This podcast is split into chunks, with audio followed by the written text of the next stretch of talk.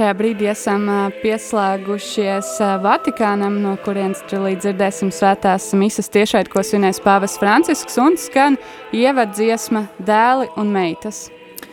Dēli un meitas, klausieties debesu godības karalis. Šodien no kapa uzcēlies, alleluja! Pēc svētkiem rīta agrumā mācekļi lielā izbrīnā pie Kristus kapa aizgāja, alleluja!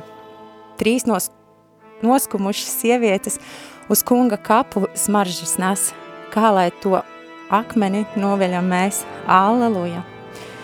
Tur mirdzoši eņģelis sēdēja, un tā viņš sievietēm sacīja, kunga te nav, viņš ir Galilejā, alleluja! Kad Jānis Pēteri apsteidza, pie kapa pirmais atnāca, bet iekšā tomēr negāja, aleluja.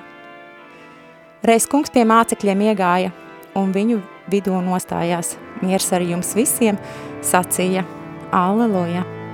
Šai dienā glābēju godinām mēs un mūsu kungam pateicamies, lai slavas kan un gavilas, aleluja.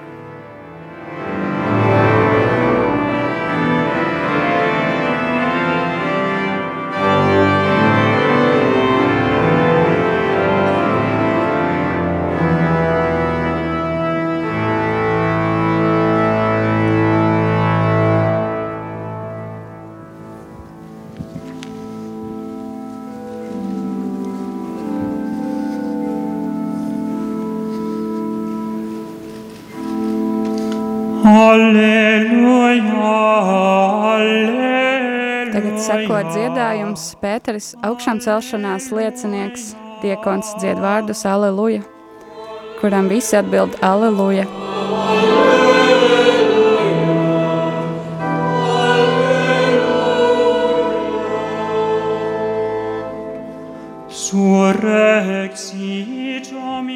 Kungs ir patiesi augšām cēlies no kapa, kurš mūsu dēļ karājās pie krusta.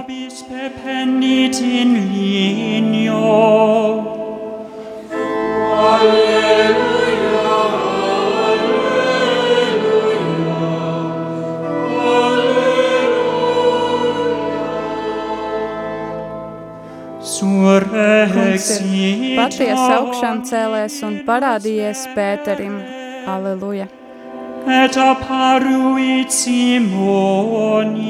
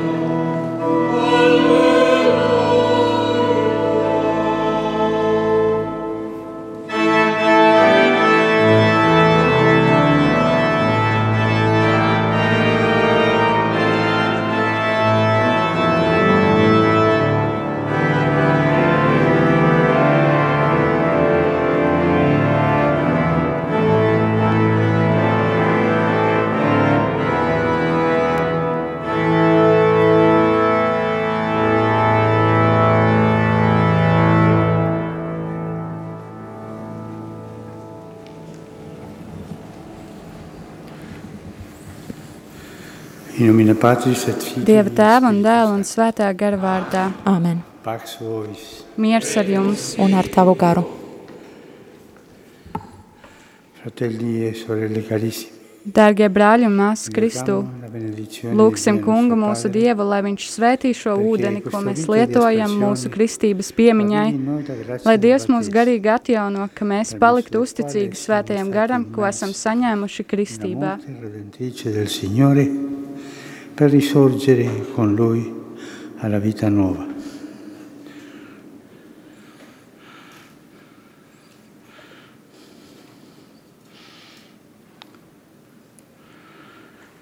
Padre, gloria a te. Mēs godinām tevi, Tēvs, jo no jēra, kurš upurēts uz krusta, tu liec izplūst dzīvā ūdens straumēm. Gods tev, kungs.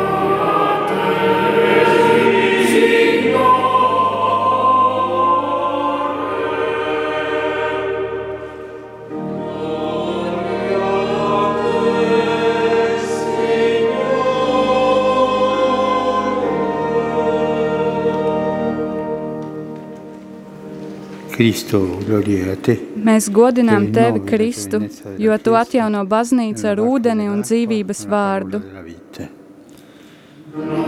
Gods tev, kungs.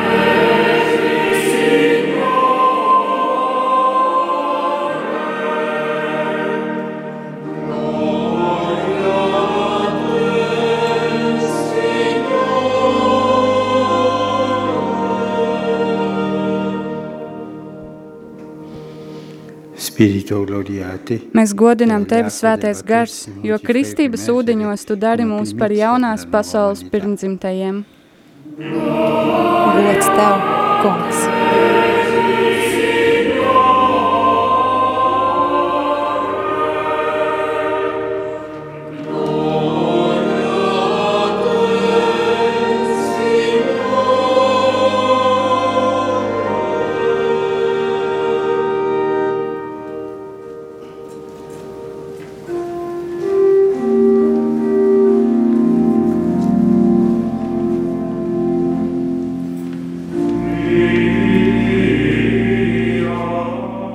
Dzīvu ūdeni, kungs savu žēlastību sūta visiem ticīgajiem, aleluja, un tie, kas nāk pie žēlastības avota, top tīri dvēselēs un slavē kungu, aleluja, aleluja.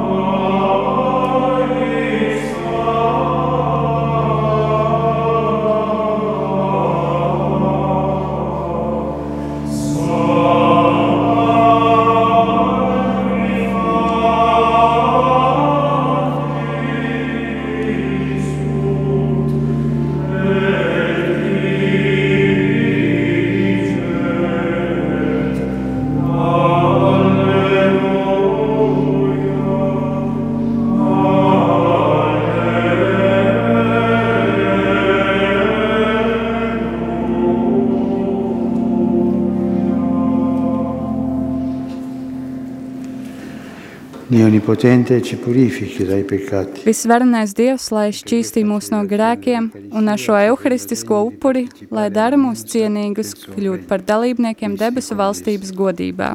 Āmen.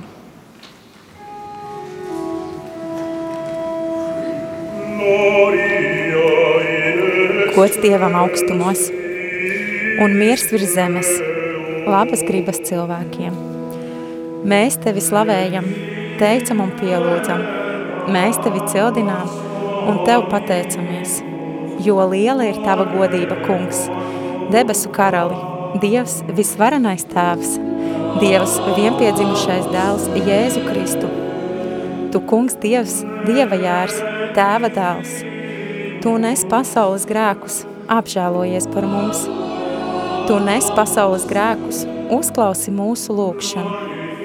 Tu sēdi pie tēva labās rokas, apžēlojies par mums. Vienīgi tu esi svēts, vienīgi tu esi kungs. Tu visaugstākais kungs, Jēzu Kristu, ar svēto garu, Dieva tēva godībā. Āmen.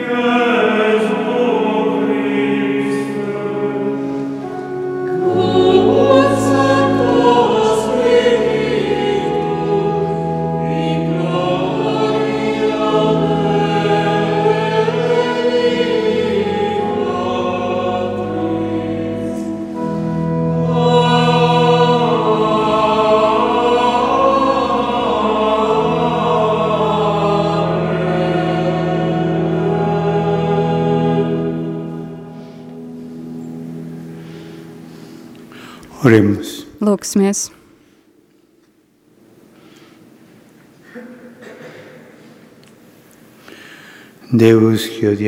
Visvarenais mūžīgais Dievs, kas šodien ar sava vienpiedzimušā dēla augšām celšanos, uzvarot nāvi, esi mums atvēris debesu vārtus.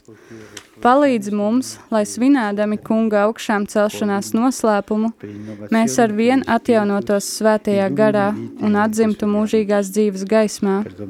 Mēs tevi lūdzam, kunga Jēzus Kristus, tava dēla vārdā. qui te convivit et regnat in unitate Spiritus Sancti, Deus, per omnia saecula saeculorum. Āmen.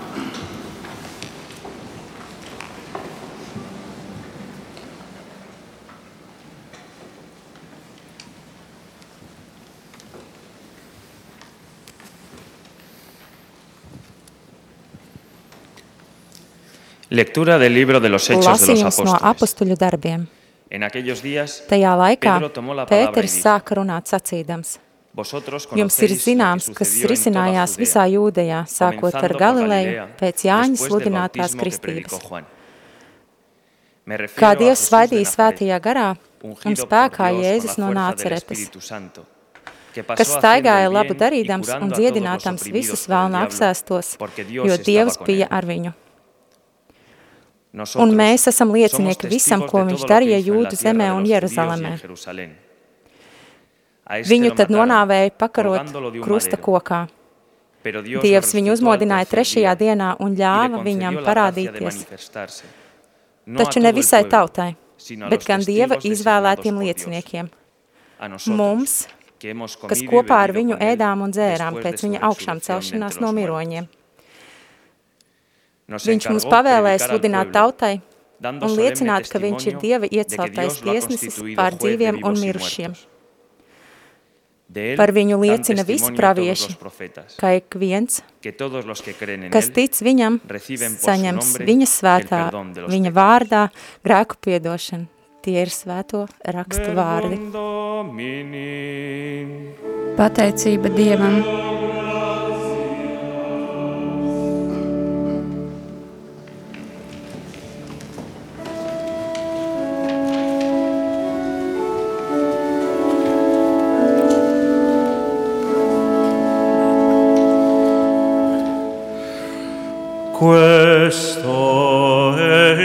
Šī ir diena, ko kungs ir devis, līksmosim un priecāsimies.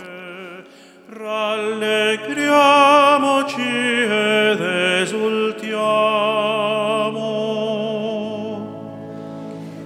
Questo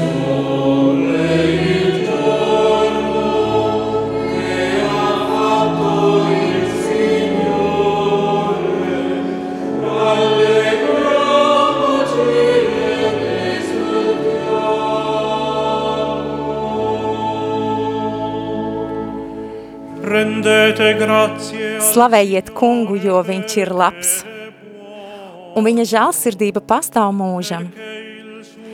Lai Izraēlis tagad saka, viņš ir labs, viņa žēlsirdība pastāv mūžam.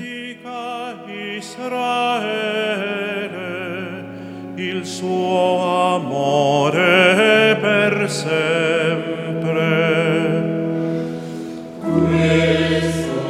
Šī ir diena, ko Dievs ir devis, līksmosim un priecāsimies.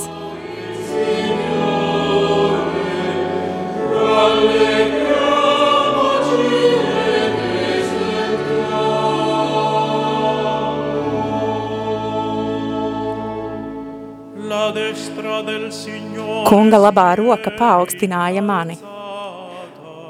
Kunga labā roka parādīja spēku es nemiršu, bet dzīvošu un sludināšu kunga darbus. Non morirò, ma resterò in vita e annuncerò le opere del Signore. Šī ir diena, ko Dievs ir devis. Līksmosim un priecāsimies.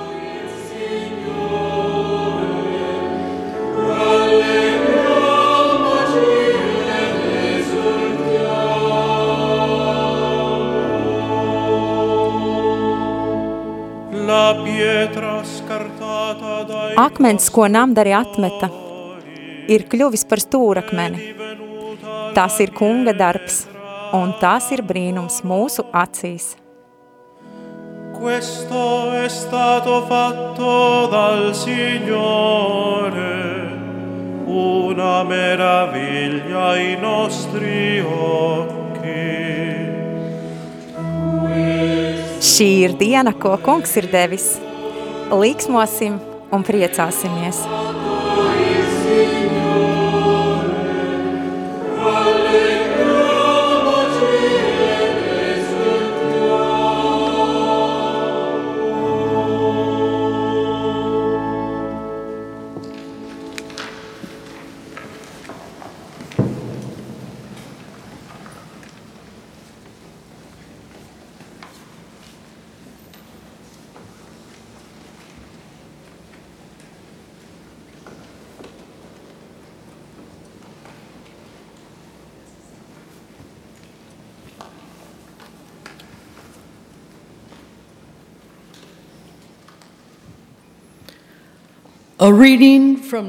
Lasījums no Svētā apustuļa Pāvela pirmās vēstules korintiešiem.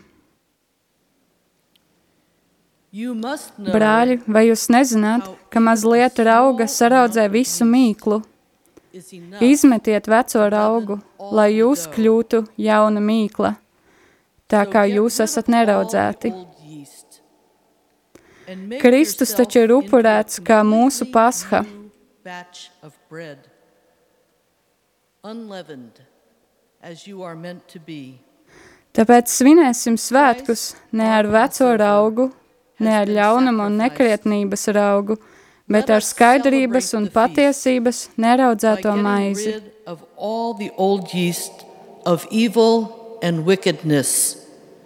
having only the unleavened bread of sincerity and truth. Tie ir svēto rakstu vārdi.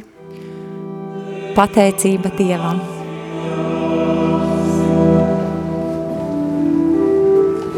Tagad sekos sekvences dziedājums. Lai kristieši šajos līksmējos svētkos dod lieldienu upurim godu un slavu. Jērs izglāba avis, Kristus, kam nebija grēka, garēcīgiem cilvēkiem deva iespēju izlīgt ar tēvu. Nāve un dzīvība sadūrās dīvainā cīņā, dzīvības valdnieks kaut krita, tomēr dzīvo un valda. Saki mums, Marija, ko redzēja ceļā. Es redzēju kapu jau tukšu un augšām pieceltā godību. Kristu es sastapu dzīvu, redzēju debesu sūtņus un satītos audeklus un blakus tiem sviedrautu. Augšām cēlies ir Kristus, viņš, mana cerība, lai satiktos Galilejā, viņš turp dosies pirms jums. Mēs zinām, ka Kristus patiesi ir augšām cēlies no kapa, Ak, karali, kas guvi uzvaru, esi mums žēlīgs! ir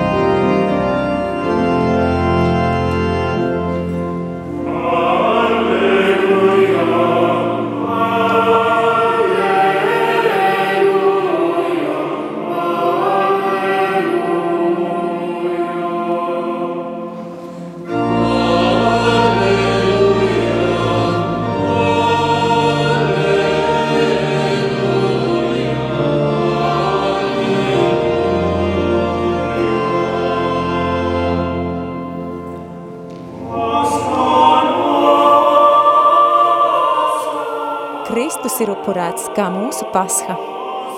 Tāpēc savu svētku svinēsim kungā. Aleluja!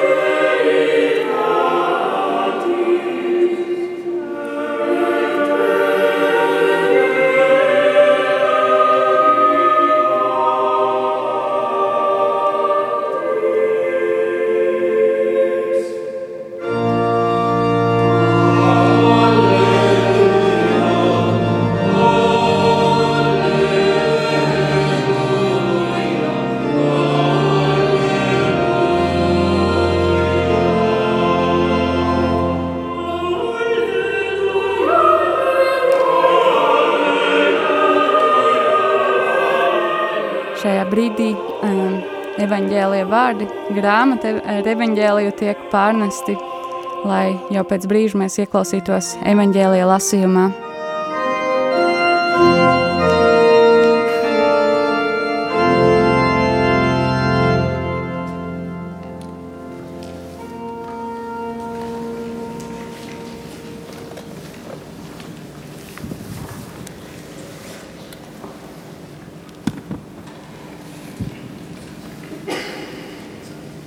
Dominus vobiscum. Dievs kungs, lai ir ar jums. Kungs ir ar tevi. Lasījums no Jēzus Kristus evaņģēlija, ko uzrakstījis svētais Jānis. Gods Dievam!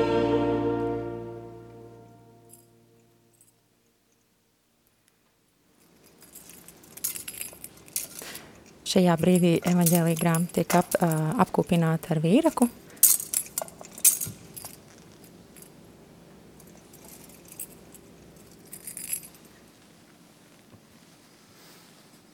Prima autem sabbatorum. Pēc Jēzus augšām celšanās nedēļas pirmajā dienā Marija Magdalēna agri no rīta, kamēr bija vēl tumšs, atnāca pie Kristus kapa un ieraudzīja, ka akmens no kapa ir atvelts.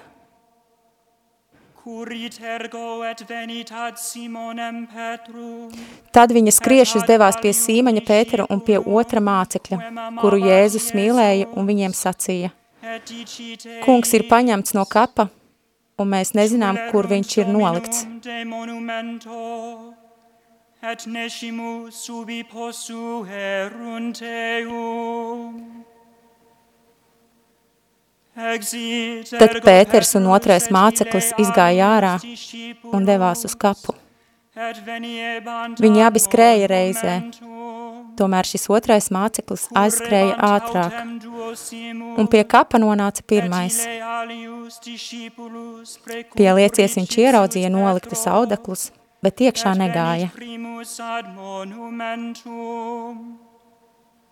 Et cum se inclinasset visita posita linte amina, non tamen introivit.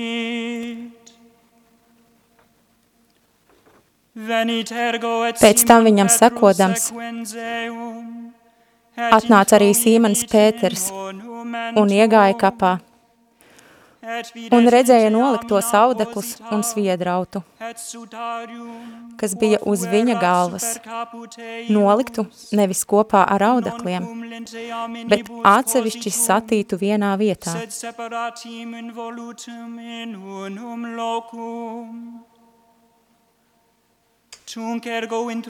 Tad arī otrais māceklis, kas pie kapa bija nonācis pirmais, iegāja iekšā un redzēja un ieticēja. Jo līdz tam viņi vēl nebija sapratuši rakstus, ka Kristum vajadzēja piecelties no miroņiem.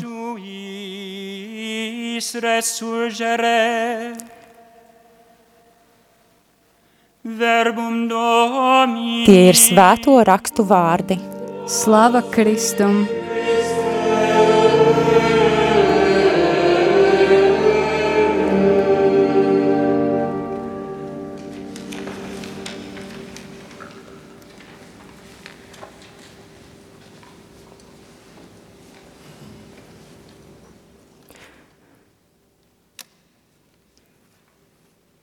Šajā brīdī notiek nomaiņa, jo, jo, tiks, jo evaņģēlijas tiks lasīts arī grieķu valodā, kā tas notiek lielos svētkos. Sofia, orthi acusum tuaio evangelium. Ireni passi.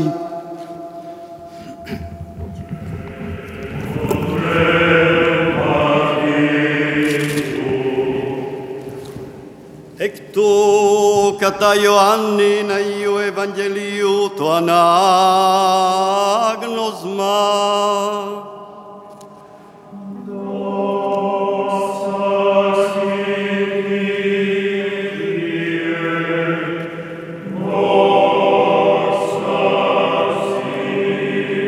Προσκομεν τη δεμιά των Σαββάτων Μαρία η Μαγδαληνή έρχεται πρωί σκοτίας αιτιούζης εις το μνημείον και βλέπει τον λίδων ηρμένων εκ του μνημείου. Τρέχιουν και έρχεται προς Σίμωνα Πέτρον και προς τον άλλον μαθητήν, ο Νεφίλη ο Ιησούς, και λέει αυτής, «Ήραν τον Κύριον εκ του μνημείου και ουκίδαμεν που έδικαν αυτόν. Εξήλθεν ο Πέτρος και ο άλλος μαθητής και ήρκοντο εις το μνημείον, έτρεχον δε οι δύο μου και ο άλλος μαθητής προέδραμεν τάξιον του Πέτρου και ήλθεν πρώτος εις το μνημείον και παρακύψας βλέπει κείμενα τα αδόνια ουμέν της ήλθεν. Έρχεται ούν και Σίμων Πέτρον ακολουθών αυτό και εισήλθεν εις το μνημείον και θεωρεί τα αδόνια κείμενα και το σουντάριον ο είναι πί της κεφαλής αυτού ου μετά των αδονίων κείμενον αλλά χωρίς εντετελιγμένων εις ένα τόπον. Τότε ουν εισήλθεν και ο άλλος μαθητής, ο ελθόν πρώτος εις το μνημείον και είδεν και επίστευσεν. Ουδέ πογκαρίδησα στην γραφήν, ότι δε αυτόν εν νεκρόν αναστήνε. Tie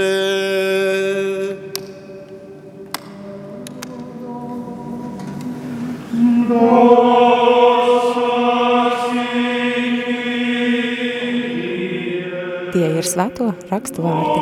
Slava Kristum!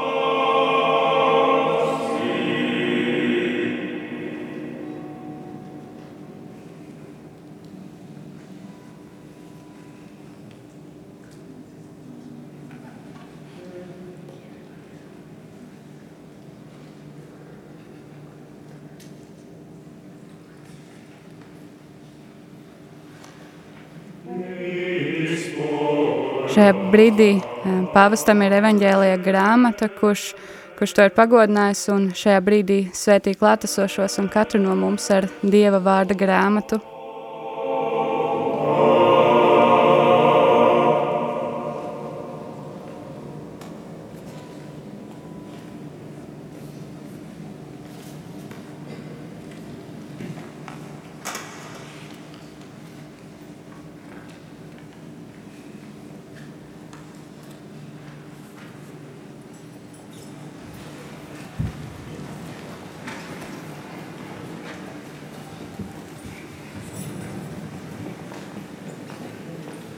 Pāvis šajā brīdī ir apsēdies, kas nav ierasta pozīcija, no kuras teikt uh, uh, sprediķi,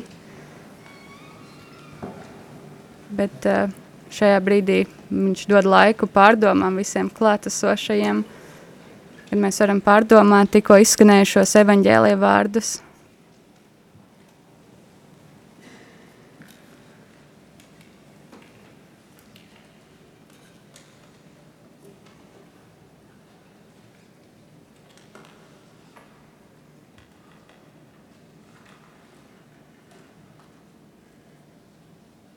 Tikko mēs dzirdējām evaņģēlīja vārdus, kuros tika apliecināta kunga augšām celšanās un fakts, ka kaps ir tukšs. Šī lieldienu vēsts, kuras svinam visā pasaulē. Tāpēc pāvests dod brīdi pārdomām, neuzrunājot cilvēks pēc evaņģēlīja lasījuma, bet uh, savu lieldienu vēstījumu viņš sniegs uzrunā pilsētai un pasaulē, uh, Urbiet Orbi jau tūlīt pēc uh, svētās mises, ko arī jūs klausītāji varēsiet dzirdēt, uzreiz bez pārtraukuma, tad uh, pāvests un, uh, un pārējie celebranti dosies uz Zakristēju, kur pārģēpsies un uh, tad atkal dosies pie tautas, lai to uzrunātu un uh, dotu šo īpašo svētību, ko sniedz tikai Ziemassvētkos un Lieldienās.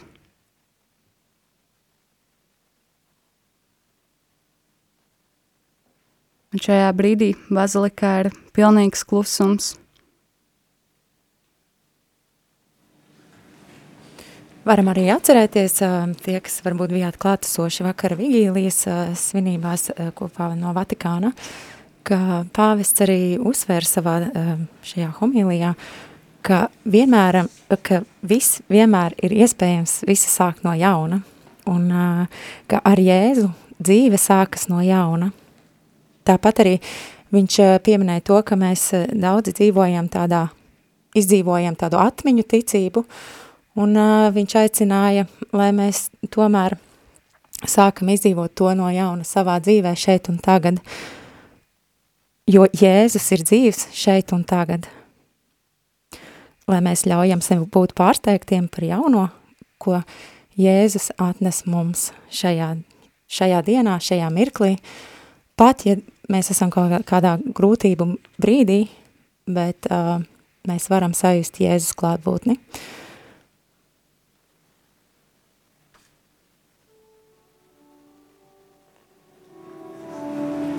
Sekos ticības apliecinājums. Es ticu uz vienu Dievu, visvarano tēvu, debesu un zemes, visu redzamo un neredzamo lietu radītāju. Es ticu uz vienu kungu Jēzu Kristu, vienpiedzimušo Dieva dēlu, pirms visiem mūžiem no tēva dzemdinātu, Dievu no Dieva, gaismu no gaismas – patiesu Dievu no patiesa Dieva, dzemdinātu, neradītu, būtībā līdzīgu tēvam un caur kuru viss ir radīts, un kurš mūsu dēļ un mūsu pestīšanas labā ir nācis no debesīm, iemiesojies caur svēto garu no jaunavas Marijas un tapis cilvēks, krustā sist par mums Poncija Pilāta laikā, cietis un apbedīts – trešajā dienā augšām cēlies, kā pravietots rakstos. Uzkāpis debesīs, sēž pie tēva labās rokas, un atkal godībā atnāks tiesāt dzīvos un mirušos, un viņa valdīšanai nebūs gala. Es ticu uz svēto garu, kungu un atdzīvinātāju, kas no tēva un dēla iziet, kas ar tēvu un dēlu tiek līdzīgi pielūgts un slavēts, kas ir runājis caur praviešiem – Es ticu uz vienu svētu, katolisku un apustulisku baznīcu. Es atzīstu vienu kristību grēku piedošanai, gaidu mirušo augšām celšanos un dzīvi nākamajā mūžībā. Āmen. Actus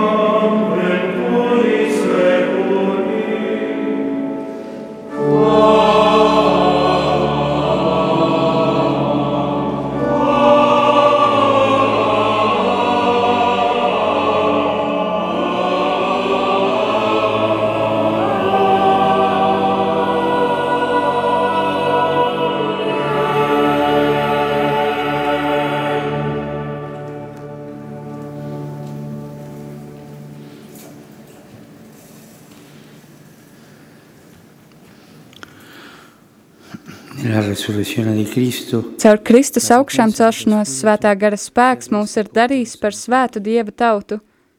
Lūksim, lai lieldienu prieks izplatās pa visu pasauli.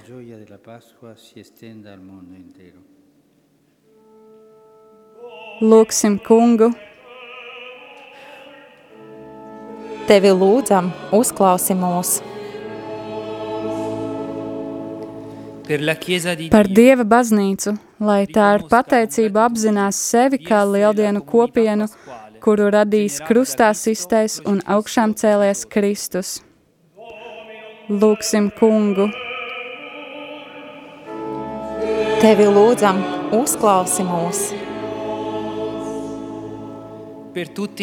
par visiem kristītajiem, lai slacināti ūdenī un asinīs, kas izplūst no Kristus sāna, tie atjaunotos svētā gara žēlastībā. Lūksim kungu.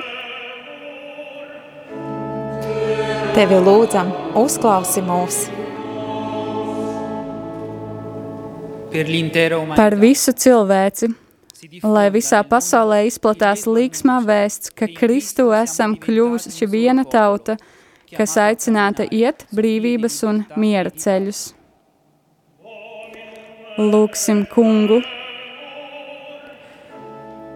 Tevi lūdzam, uzklausi mūsu.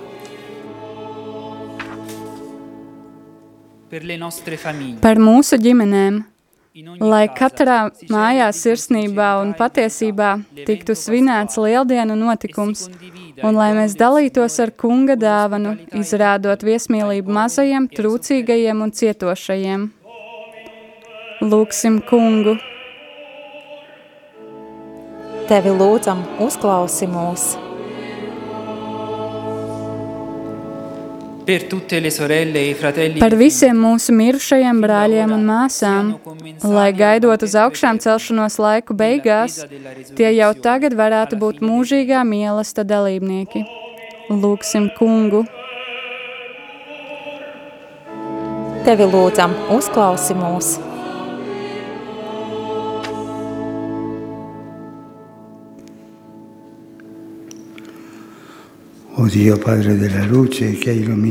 Dievs gaismas tēvs, kas pieceļot no nāves savu dēlu, esi apgaismojis pasaules tumsu, atjauno mūsos apņēmību palikt uzticīgiem kristībā saņemtajai žēlastībai un dara, lai mēs lepotos vienīgi ar tavu dēlu Jēzu, kurš ir krustā sists augšām cēlēs un vienmēr dzīvs mūsu vidū.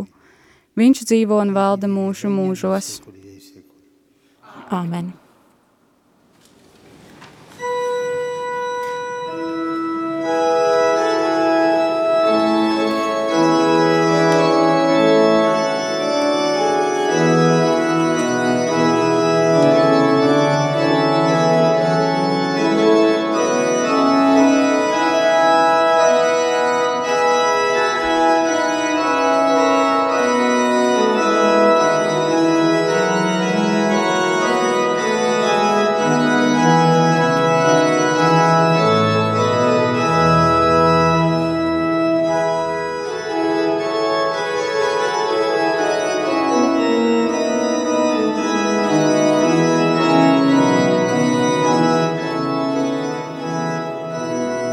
Turpinājumā tad uh, būs uh, sakos euharistiskā, euharistiskā liturģija, un uh, šajā brīdī tiek viss sagatavots, lai to svinētu. Uh, un, un šajā brīdī dziedājums ir uh, 76. psalms, 9. līdz 10. punkts. No debesīm tu pasludināji tiesas noturēšanu, tad zeme iztrūkās, tapa klusa – kad Dievs piecēlās tiesas spriedumam, lai palīdzētu visiem nospiestajiem virs zemes.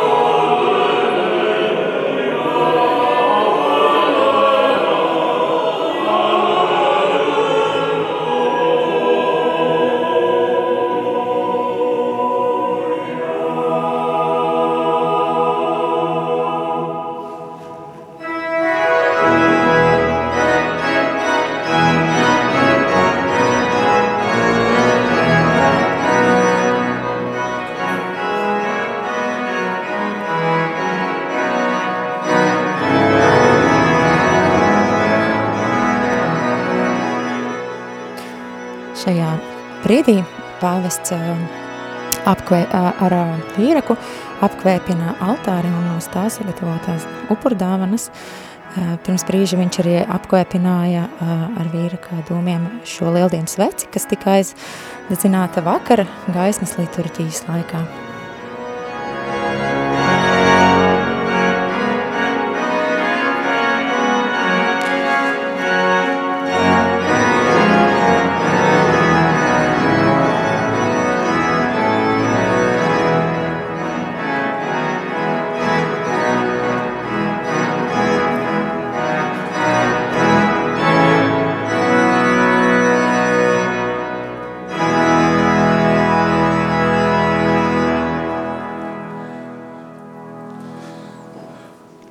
Lūdzieties, brāļi, lai Dievs visvarenais tēvs pieņem šo manu un jūsu upuri.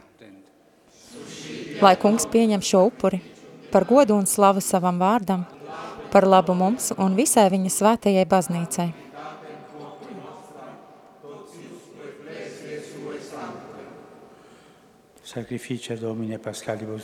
Lieldiena prieka pilnām sirdīm mēs veltījam, kungs, tev šo upuri, ar kuru tu atjauno un dzīvini savu svēto baznīcu, caur Jēzu Kristu mūsu kungu. Āmen. Dievs kungs, lai ir ar jums. Kungs ir ar tevi. Uz augšu sirdis. Mūsu sirdis ir pie kunga. Pateiksimies kungam mūsu dievam. Tas ir labi un taisnīgi. Patiesi tas ir labi un taisnīgi, pareizi un svētīgi, katrā laikā tevi, kungs, slavēt, un it sevišķi šajā dienā teikt tavu godu, kad Kristus ir upurēts kā mūsu pasha. Jo viņš ir īstais Dieva jērs, kas nesa pasaules grēkus. Viņš mirstot uzvarēja mūsu nāvi, un augšām ceļoties mums atvēra ceļu uz jaunu dzīvi.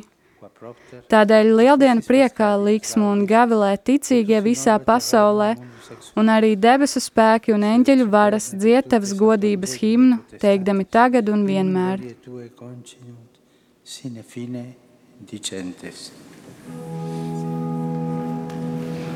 Svēts, svēts, svēts ir kungs, debes pulku dievs. Debes un zeme ir tavas godības pilna. Hosanna augstumos. Svētīgs, kas nāk kunga vārdā, Hosanna augstumos. Te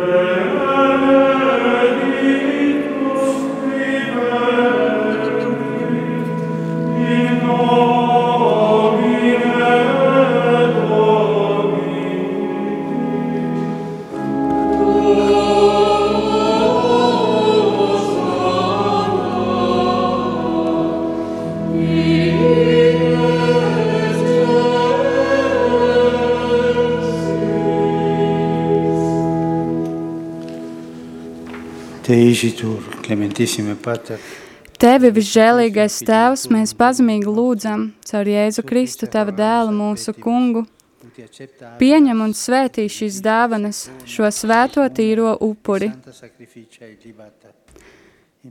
Mēs Tev upurējam to vispirms par Tavu svēto katolisko baznīcu, dāvātai mieru, sargā to un vieno, valdi pār to visā pasaulē, līdz ar, līdz ar mani Tava necienīgo kalpu, kā arī visiem, kas apliecina īsto katolisko un apostolisko baz ticību.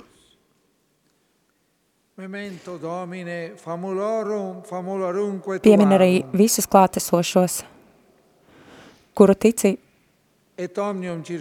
kuru ticība tev ir pazīstama un dievība zināma, par kuriem mēs tev upurējam un kas arī paši tev sniedz šo slavas upuri par sevi un visiem svēt savējiem. Meklējot atpestīšanu savām dvēselēm, cerībā uz glābiņu un aizsardzību. Viņi nāk ar savām lūkšanām pie tevis mūžīgā, dzīvā un patiesā Dieva.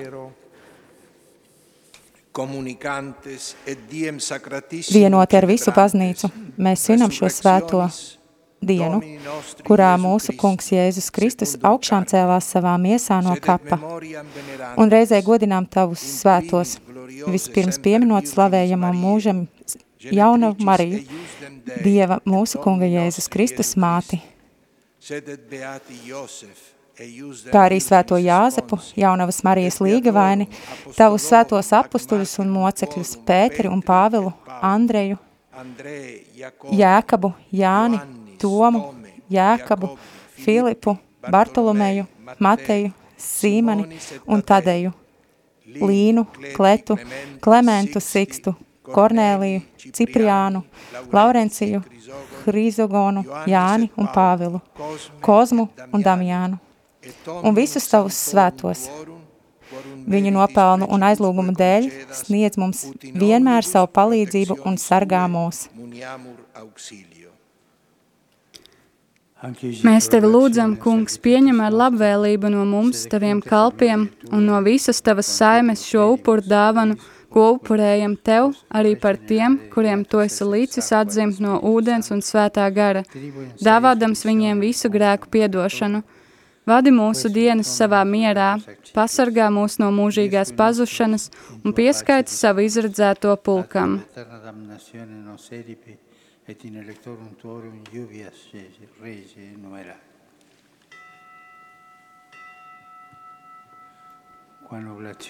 Mēs tevi lūdzam, Dievs, svētī un pieņem šo upuru dāvanu, padari to pilnīgu un sev patīkamu, lai tā mums taptu par tava mīļā dēla, mūsu kunga Jēzus Kristus, miesu un asinīm.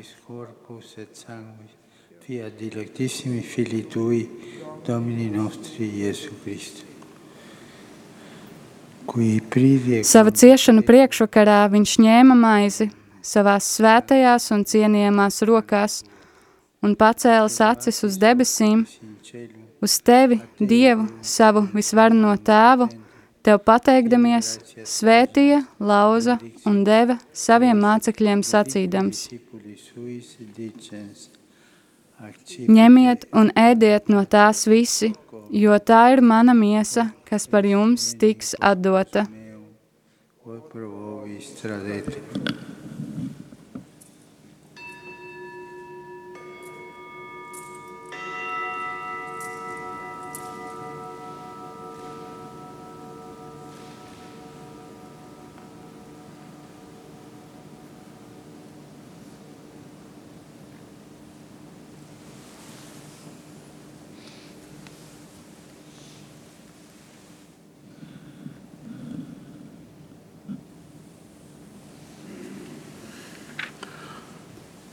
Tāpat pēc vakariņām viņš ņēma arī šo cildeno biķeri savās svētajās un cienījamās rokās. Un vēlreiz tev pateikdamies svētīja un deva saviem mācekļiem, sacīdams.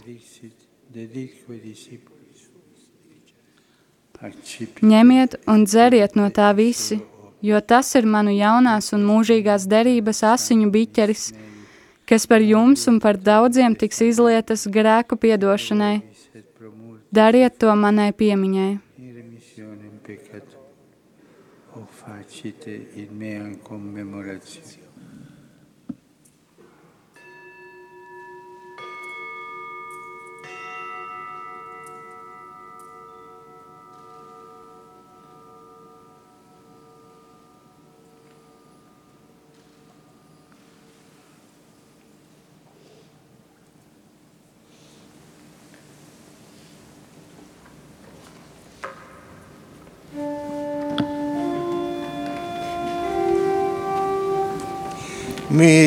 Lūk, ticības noslēpums. Mēs vēstīsim par tavu nāvi, kungs, un liecināsim par tavu augšām celšanos līdz pat tavai atnākšanai.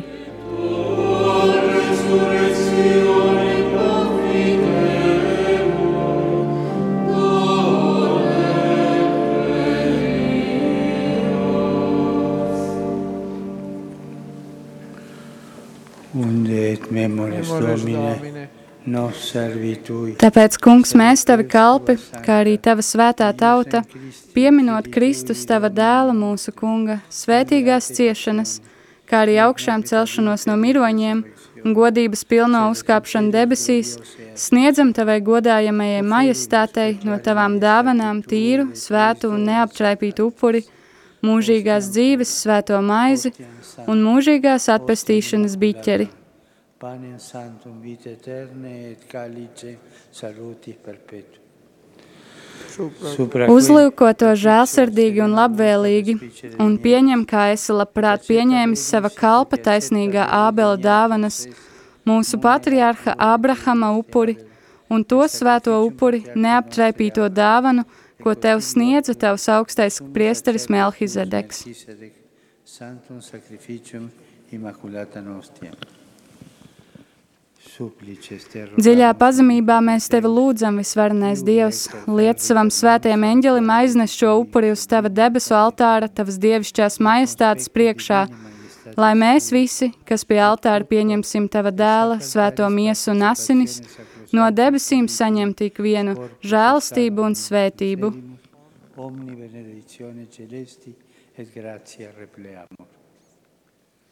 Atceries, kungs, arī savus ļaudis, kas ar ticības zīmi pirms mums ir aizgājuši un atdusas mierā.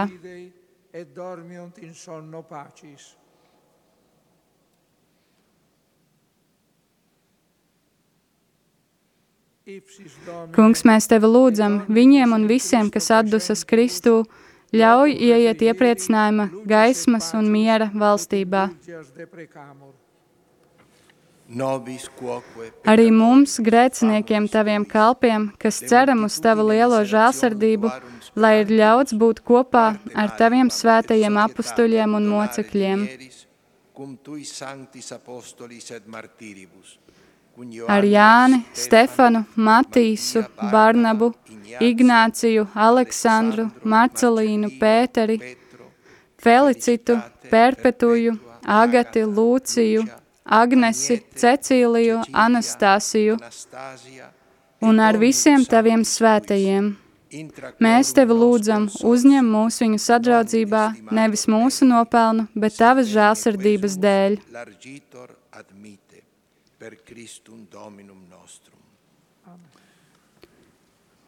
Caur Jēzu Kristu mūsu kungu, caur kuru visas šīs dāvanas tu vienmēr radi, dzīvini, dari svētas un sniedz mums Caur Jēzu Kristu, ar viņu un viņā, Tev Dievam visvarnējam Tēvam, svētā gara vienībā, ir viss gods un slava visos mūžu mūžos. et gloria per omnia saecula saeculorum. Amen.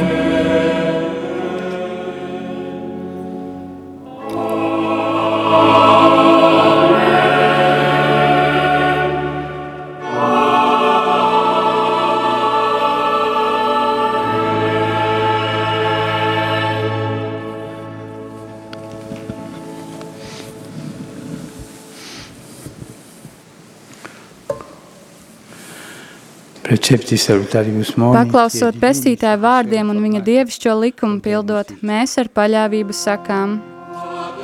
Tēvs mūsu, kas esi debesīs, svētīts lai top tavs vārds, lai atnāk tava valstība, tavs prāts, lai notiek kā debesīs, tā arī virs zemes. Mūsu dienišķo maizi dod mums šodien, un piedod mums mūsu parādus, kā arī mēs piedodam saviem parādniekiem. Un neieved mūsu kārdināšanā, bet atpestī mūs no ļaunā.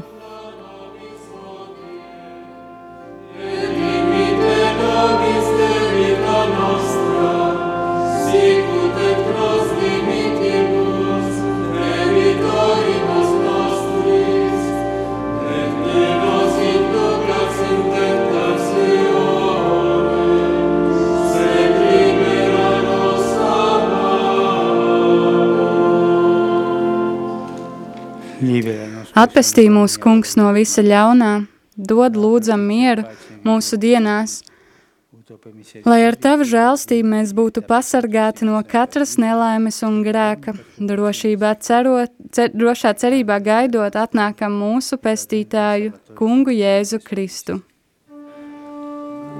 Jo tev pieder valstība, tev gods un vara mūžīgi.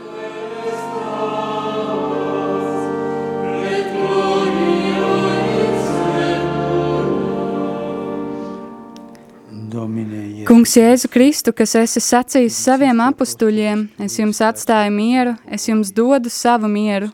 Raugies nevis uz mūsu grēkiem, bet uz savas baznīcas ticību un stiprini visā kristīgo saimē savu mieru un vienību.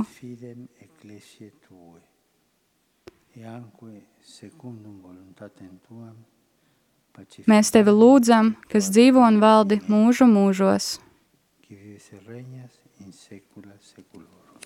Āmen. Lai Dieva miers ir ar jums vienmēr. Dieva miers, lai ir ar tevi.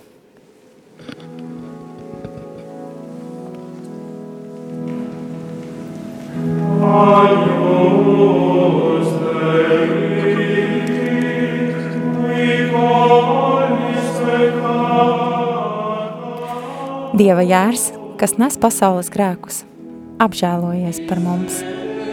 Dieva jērs, kas nes pasaules grēkus, apžēlojies par mums. Dieva jērs, kas nes pasaules grēkus, dāvā mums mieru.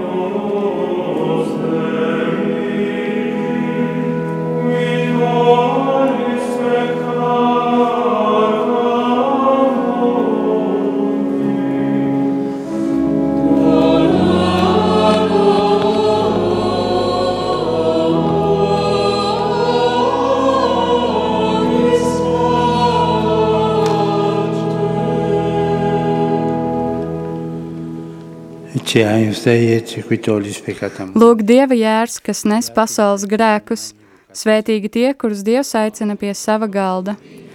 Kungs, es neesmu cienīgs, ka tu nāktu pie manis, bet saki tikai vārdu, un mana dvēsele kļūs vesela.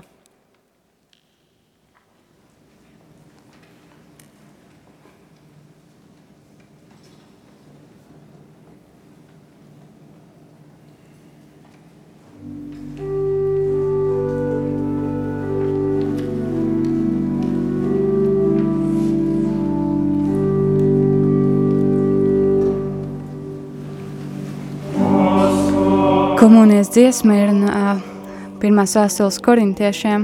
Kristus ir upurēts mūsu pestīšanai, tāpēc svinēsim svētkus ar skaidrības un patiesības neraudzēto maizi. Alleluja!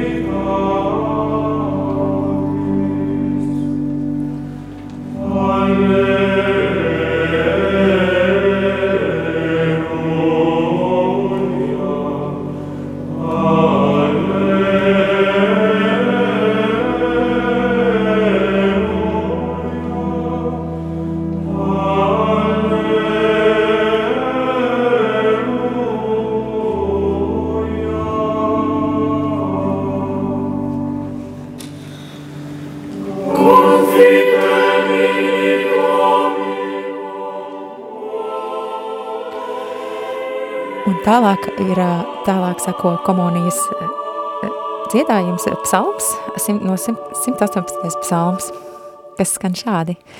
Teiciet to kungu, jo viņš ir mīlīgs, un viņa žēlstība paliek mūžīgi.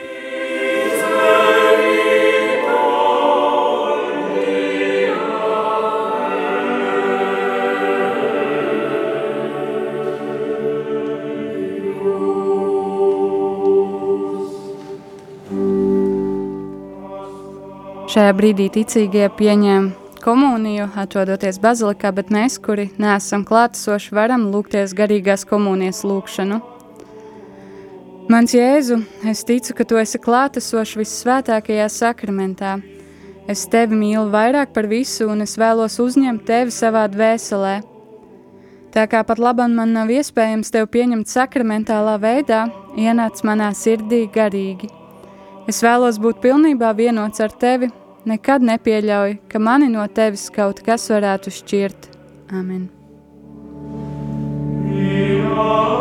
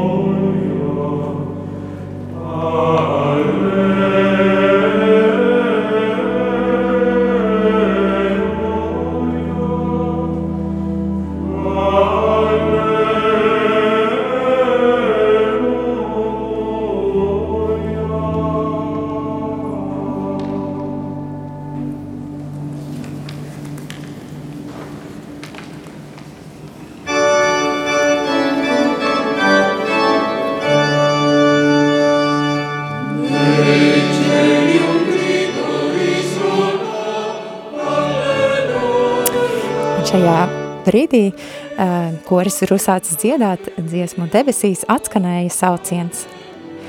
Debesīs atskanēja sauciens Alleluja, Kristus kungs triumfēja, Alleluja, Alleluja, Alleluja. Viņš cieta nāvi uz krusta, Alleluja, tagad atgriezās debesīs, Alleluja, Alleluja, Alleluja, Alleluja. Nu, Kristus ir dzīves mūsu vidū, Alleluja, Mēs augšām ceļamies kopā ar viņu. Alleluja! Alleluja! Alleluja! Alleluja! Visa zeme sauks Alleluja! Visa debesis teiks Alleluja! Alleluja! Alleluja! Alleluja! Slava Tev, svētā trīsvienība! Alleluja! Tagad un visā mūžībā! Alleluja! Alleluja! Alleluja! Alleluja!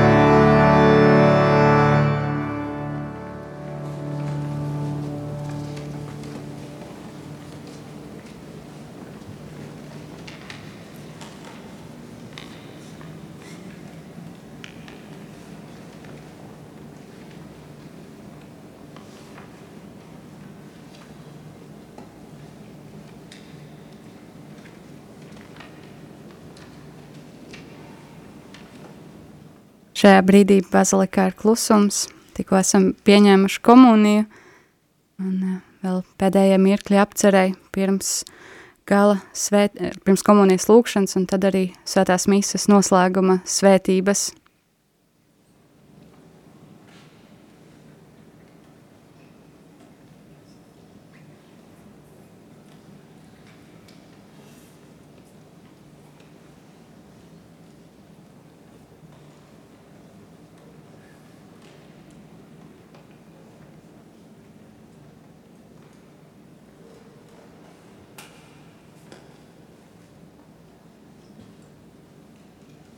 Pēc svētās mises būs vēl iespēja noklausīties pāvesta lieldienu vēstījumu, uzrunāt pilsētai un pasaulē, urbiet orbi un uh, saņemt īpašo svētību, svētību, ko pāvests doda lieldienu un Ziemassvētku laikā uzrunājot uh, pasauli, uzticot tai savu vēstījumu un uzticot arī tai dažādus lūkšanu nodomus par to, kas ir svarīgs un būtisks šajā brīdī.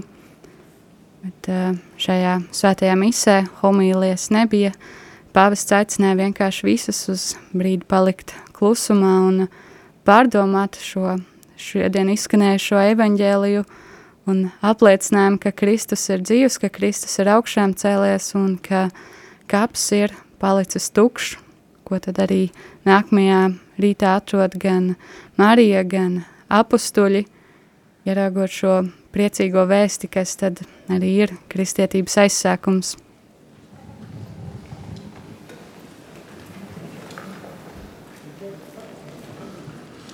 Oremus. Lūksimies! Vislabais kungs, mūsu dievs, ņem savā mūžīgā gātībā svēto baznīcu, lai lieldienu noslēpumā atjaunota tā laimīgi ietu augšām celšanās godībā. Caur Jēzu Kristu mūsu kungu. Āmen.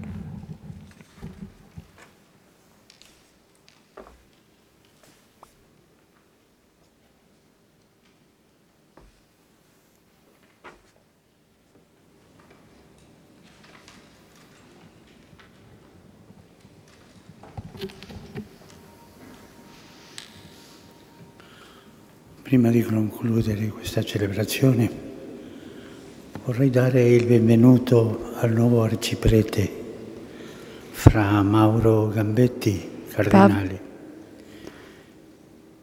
Pāvests dod vārdu un iepazīstina arī ar uh, jaunajiem klātesošajiem arhibīskupiem, pateicās par viņu pieejamību un uh, vēl to labāko viņu kalpojumā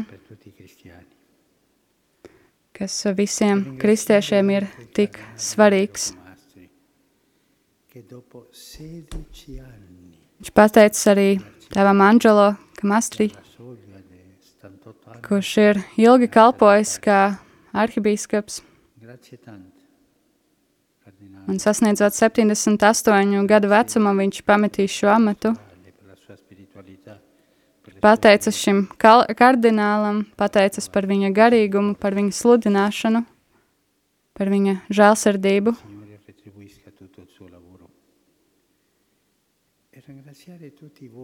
Lai kungs atalgo par visu darbu.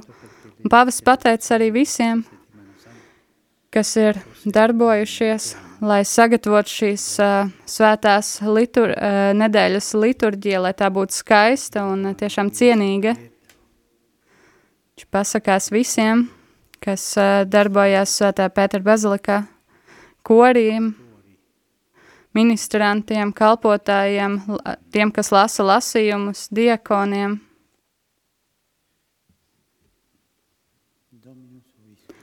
Dievs kungs, lai ir ar jums! Un ar tavu garu. Diekons aicina noliekt galvas svētībai.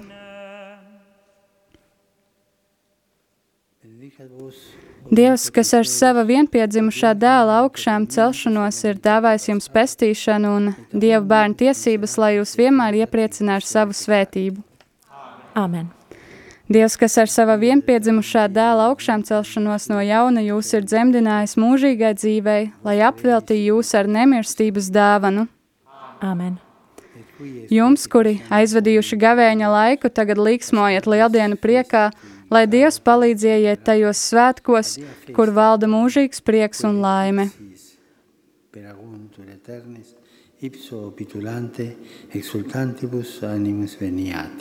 Amen. Lai svētī jūs visvarenais Dievs, Tēvs un Dēls un Svētais Gars. Spiritus Sancto, descendat super vos et maniat semper. Amen.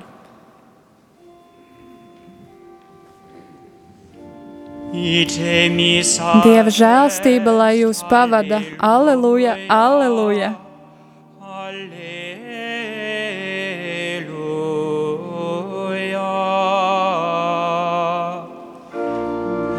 Pateicība Dievam. Aleluja, aleluja.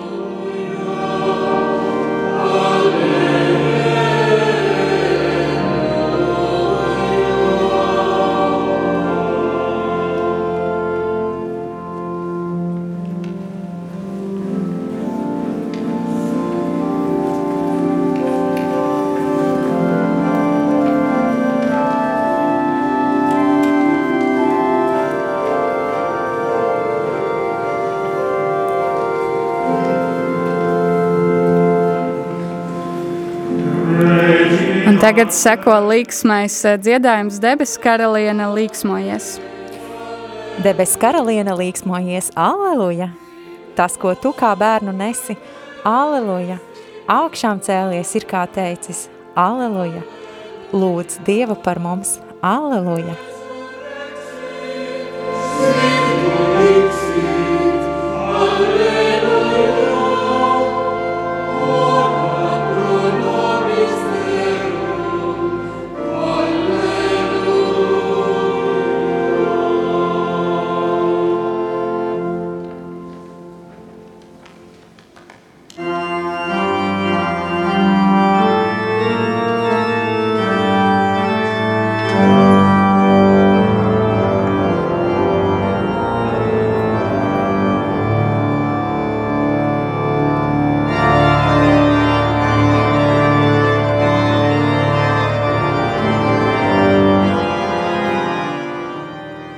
Pēc uh, noslēguma svētības svētā mise, šī svinīgā lieldienu mise ir noslēgusies, un uh, gan pāvests, uh, gan pārējie celebranti dodas un svinīgi pameta šo bazilikas telpu, lai dotos uz sakristēju un tad pārģērbtos, un jau tūlīt pēc tam mēs tad varēsim klausīties uh, pāvesta lieldienu vēstījumu, kuru viņš teiks pirms ā, šīs ā, īpašās pilsētai un pasaulē svētības, kur tad viņš sniegs visiem klātesošajiem un arī, protams, mums, kas esam klātesoši ar mēdīju starpniecību. Tā kā palieciet eh, kopā ar mums eh, šeit ēterā, jo jau pēc īsa brīža šī svētība mūs visas sasniegs. Jā, tad ā, šis ā, svētības laiks ir arī brīdis, kad ā, ir iespējams saņemt atlaides, un atlaides var saņemt tad, ja esat ne, pirms neilga laika bijis pie grēksūdzes, pieņems svēto komuniju, lūdzies svētā tēva nodomā un lūdzies arī lūkšanu es ticu. Bet tas ir tas, kas mūs sagaida jau pēc īsa brīža, Bet uh, tagad tad iespēju vēl mirkli pakavēties šajā lieldienu priekā, uh, svinot mūsu kunga augšām celšanos, uh, droši vien, ka izmantojot brīdi, lai viens otru vēlreiz un vēlreiz uh, sveiktu ar šo sveicienu, Kristus ir augšām cēlies. Patiesi augšām cēlies. Jā, jau kopš vakardienas vakara, kopš saules rieta, ja tā pēc tās tradīcijas var teikt, tad mēs svinam kunga augšām celšanās vigīliju. Un, jā, tad tiem, kuri klausījās, varbūt, varbūt arī piedalījās kādā no svētajām misēm vakarā, kādā no Latvijas baznīcām, bet varbūt kāds klausījās arī vigīlijas svēto misi kopā ar pāvestu. Um, zinu, Anda, ka tu klausies šo Es vigīliju. klausījos, biju kopā ar uh, Māri un Līvu. Un, uh, jā, īstenībā man ļoti uzrunāja arī pāvesta šis sprediķis, kur viņš, uh, jā, tas, tas galvenais, kas man laikam uzrunāja, bija tas, ka uh, vienmēr viss ir iespējams un visu ir iespējams sākt no jauna, pat ja mēs esam ļoti nomaldījušies no ceļa. liekas, ka viss jau ir sabojāts un, un, un, un viss jau ir, nu, ka trakāk jau vairs nevar būt, bet kā ar kungu viss ir iespējams, visu ir iespējams sākt no jauna. Un uh, ka Jēzus, mūsu augšām celtais kungs, mūs mīl bez ierobežojumiem, un viņš vienmēr iziet uh, šo ceļu pirms mums, lai sagaidītu mūsu gala punktā. Jā, interesanti, ka arī pagājušajā gadā pāvests runāja par Galileju, un tas, kas man liekas interesanti, ir tā spēja un iespēja vienmēr kā vienā un tā pašā nu, šajā nu, svēto rakstu aspektā vai nu, lokācijā saskatīt vēl tos citus aspektus, ko pieminēt, ko analizēt un ko, ar, caur kuriem uzrunāt to cilvēci tajā brīdī un punktā, kurā viņi atrodas. Jā, man arī laikam tas pats vakar bija, ka es klausījos un domāju, jā, bet uh, pagājuši gadu viņš jau var par to sprediķoja. Bet jā, mēs uh, katru gadu, katru dzīves nākamo dienu nonākam kaut kādās jaunās situācijās, un tā jau arī saka, ka evaņģēlijas runā šeit un tagad, un ka viņš uzrunā uz katru, katru dienu, katru situāciju, un mums katram jau dzīvē arī tomēr ir sava situācija, un tāpat viņš runā, tāpēc, ka viņš, šis vārds ir dzīves.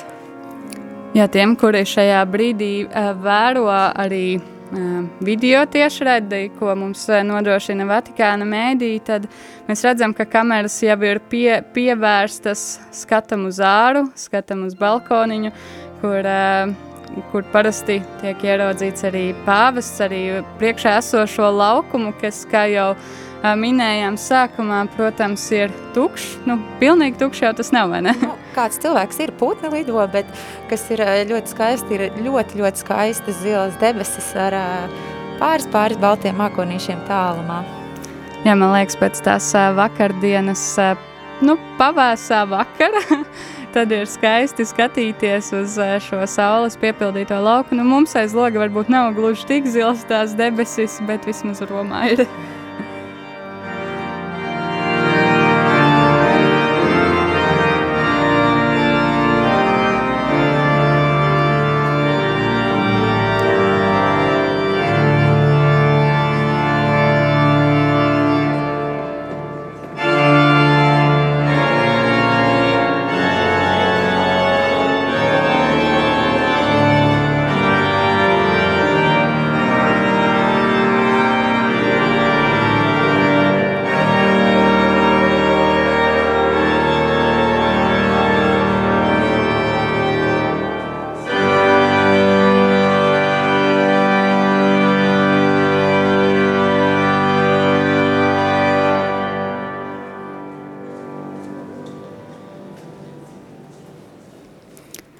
Pavisam priecīgi un līksmi ir izskanējušas vēl pēdējās ērģeļu skaņas, un gaidām visi arī pāvesta Franciska atkal parādīšanos, ja tā var teikt, bet jā, tas brīdis, kad viņš uzrunās mūs ar savu vēstījumu, ar savu aicinājumu pasaulē, man liekas, ka šīs uzrunas ir nu, tādas svarīgas, jo iedot tādu, nu, kaut kādu šo motīvu, ar kuru tad pavadīt to turpmāko laiku, kā labāk izdzīvot eh, šo lieldienu vēsti, kas, eh, kā jau runājām, katru gadu no vienas puses ir tie paši atskaites punkti, un tāpat laikā katru reizi šis te uh, cits vēstījums.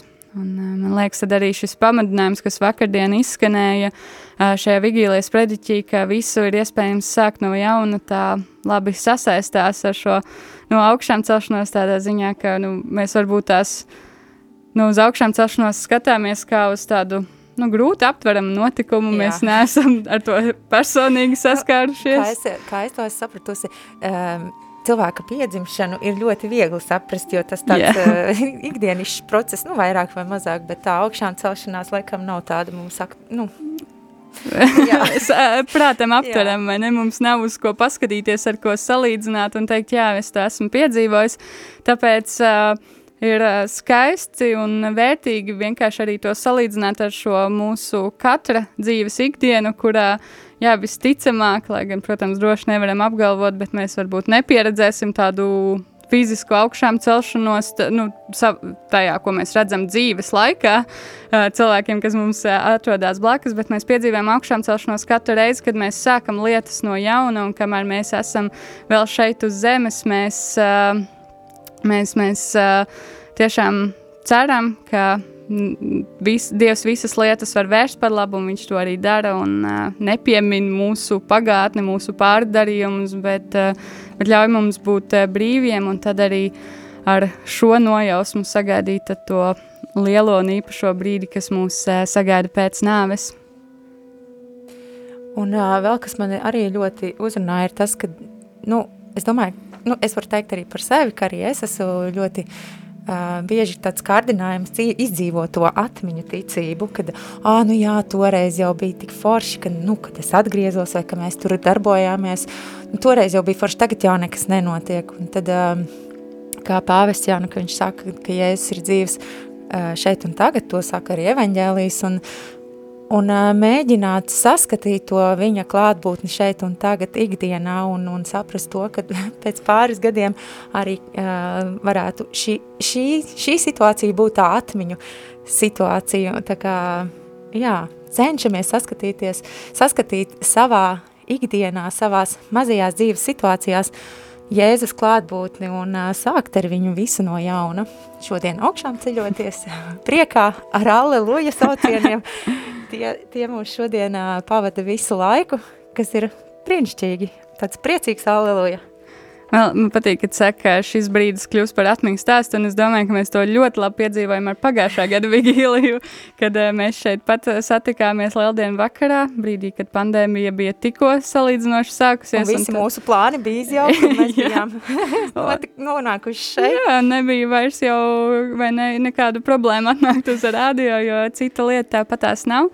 Bet uh, tas tiešām kļuva par tādu lielu svētku impulsu, lietu, ko atcerēties. Un uh, tagad joprojām liekas, oh, kā toreiz tajā vigīlijas vakarā. Kas bija arī tāds uh, ļoti labs pamudinājums šo atkārtot šodien.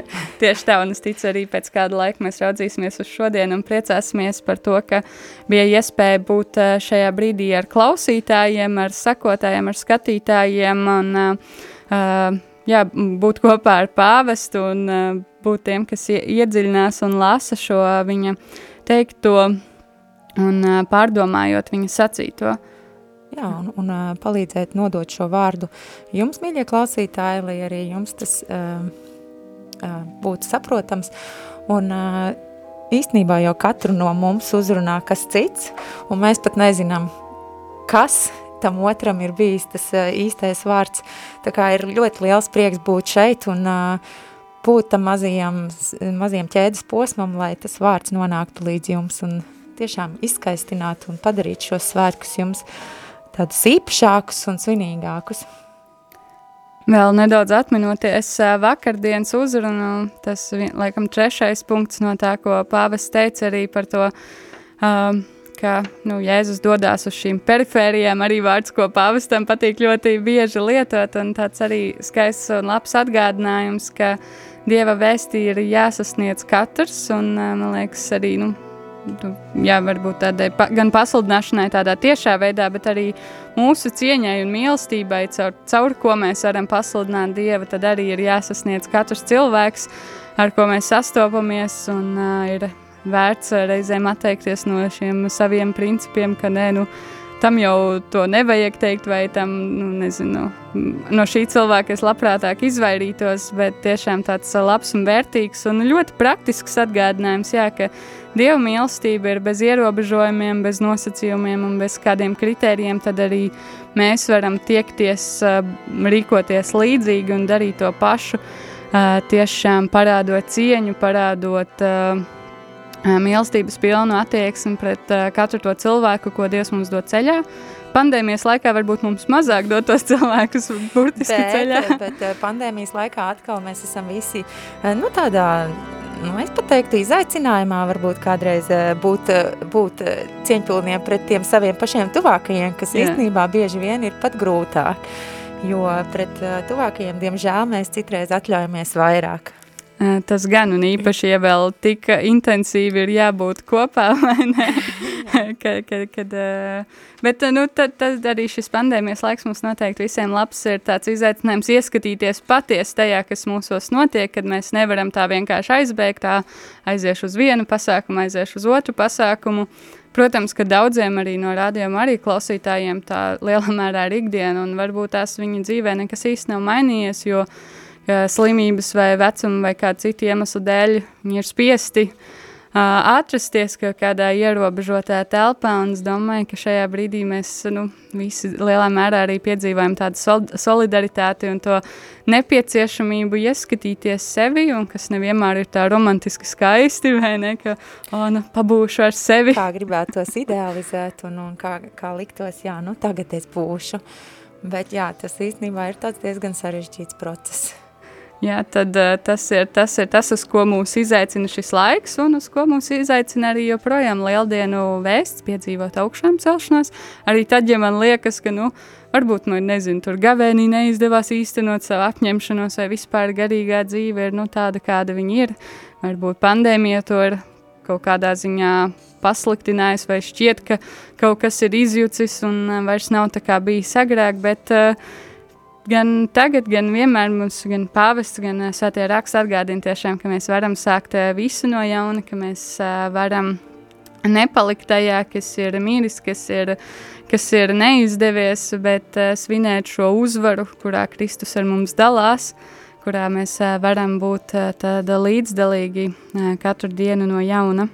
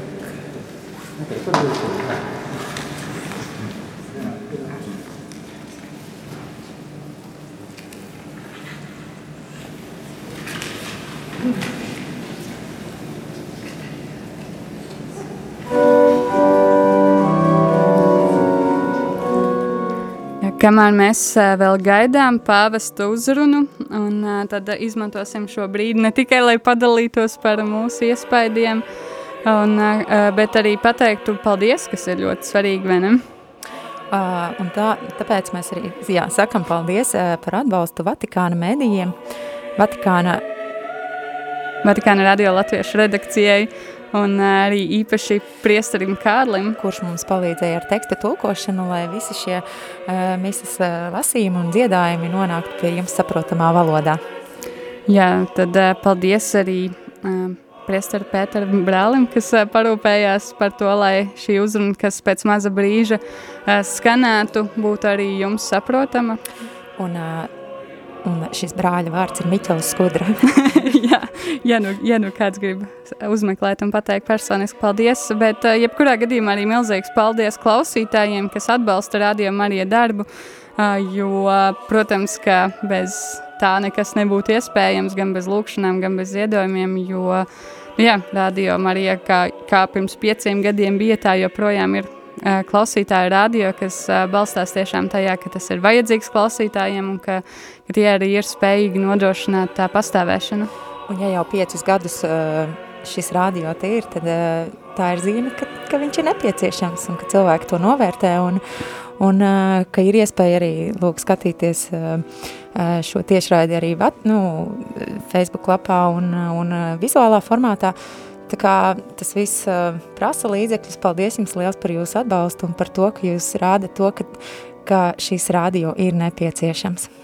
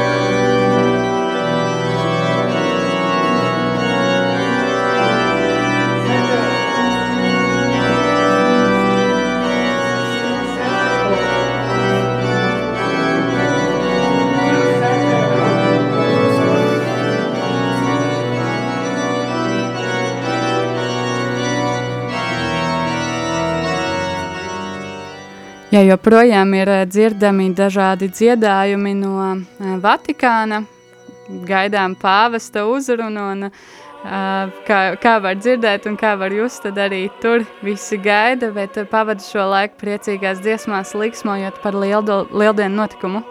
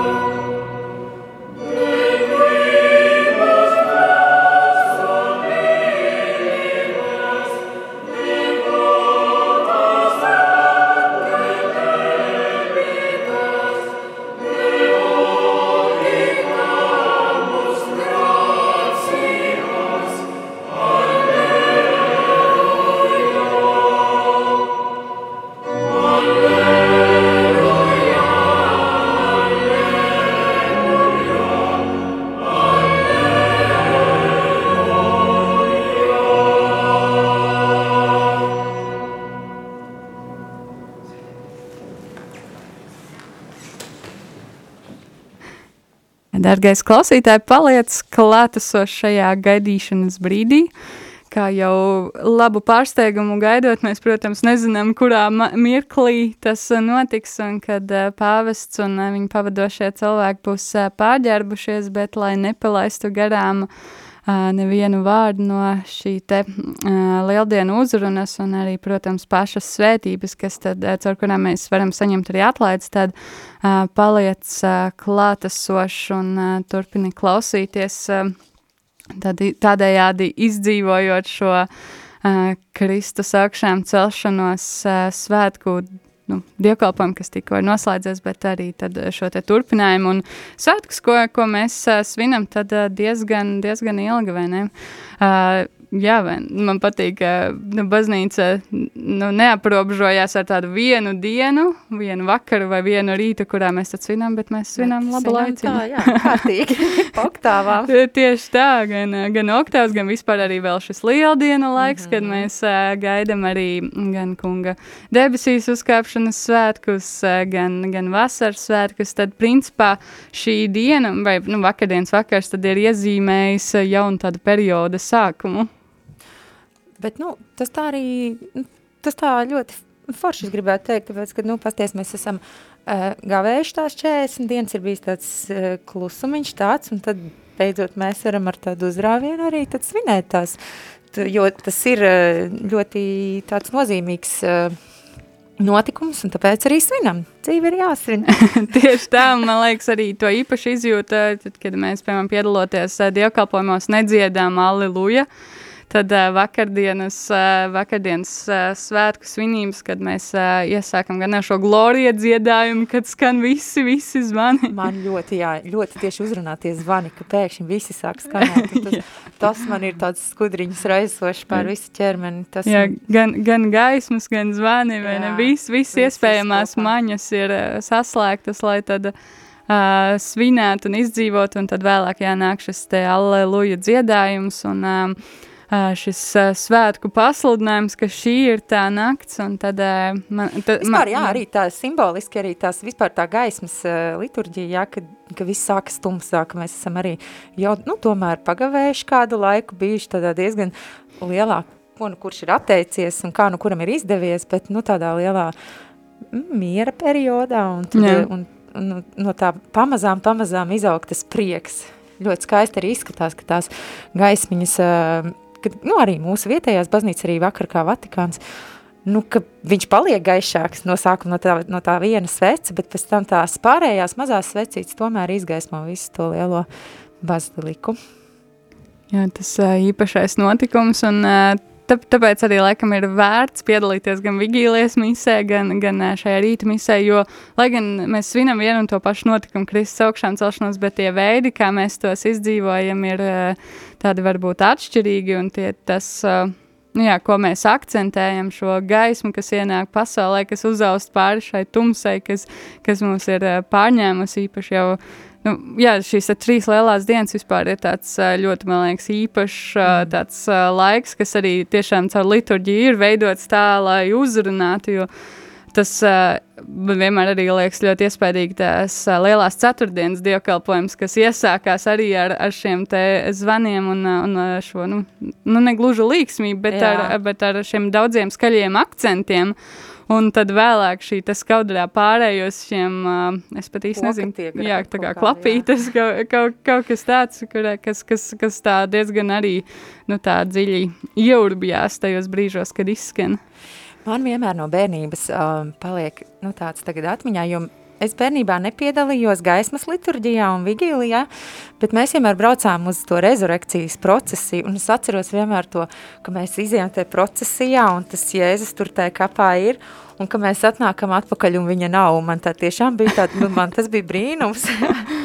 Jā, nu, vis, tad jau tev vismaz ir šī augšām celšanās pieredze jā, tādā fiziskā jā. Jā, jā. Vienīgais pēc tam, kas man radīja to mulsumu, tad, kad es jau sāku piedalīties tajās vigīlijas nakts uh, uh, notikumos, tad, tad tas man likās tā, kā? Mēs taču jau nosvinējām. un, tad, un tad pēc tam mēs atkal, kā tas ir. Bet uh, par to, ja nemaldos, runāja mm, sestdienas rītā uh, priesteris Pēters ar priesteri Kārliku, priesteri katehēzē, kaut ko pausa galam dzirdēju, bet, bet uh, jā, tur viņi tad ir izskaidrojuši, tā kā, ja nu gadījumā ir tā interese, tad var atrast uh, arhīvā un noklausīties to, šo te priesteri katehēzi. Jā, bet tad šajā brīdī, kamēr mēs vēl gaidām, tad noklausīsimies vēl arī kādu tezē dziedājumu, kas joprojām un no jauna mums apliecina, ka kungs ir patiesi augšām cēlies. Sing God.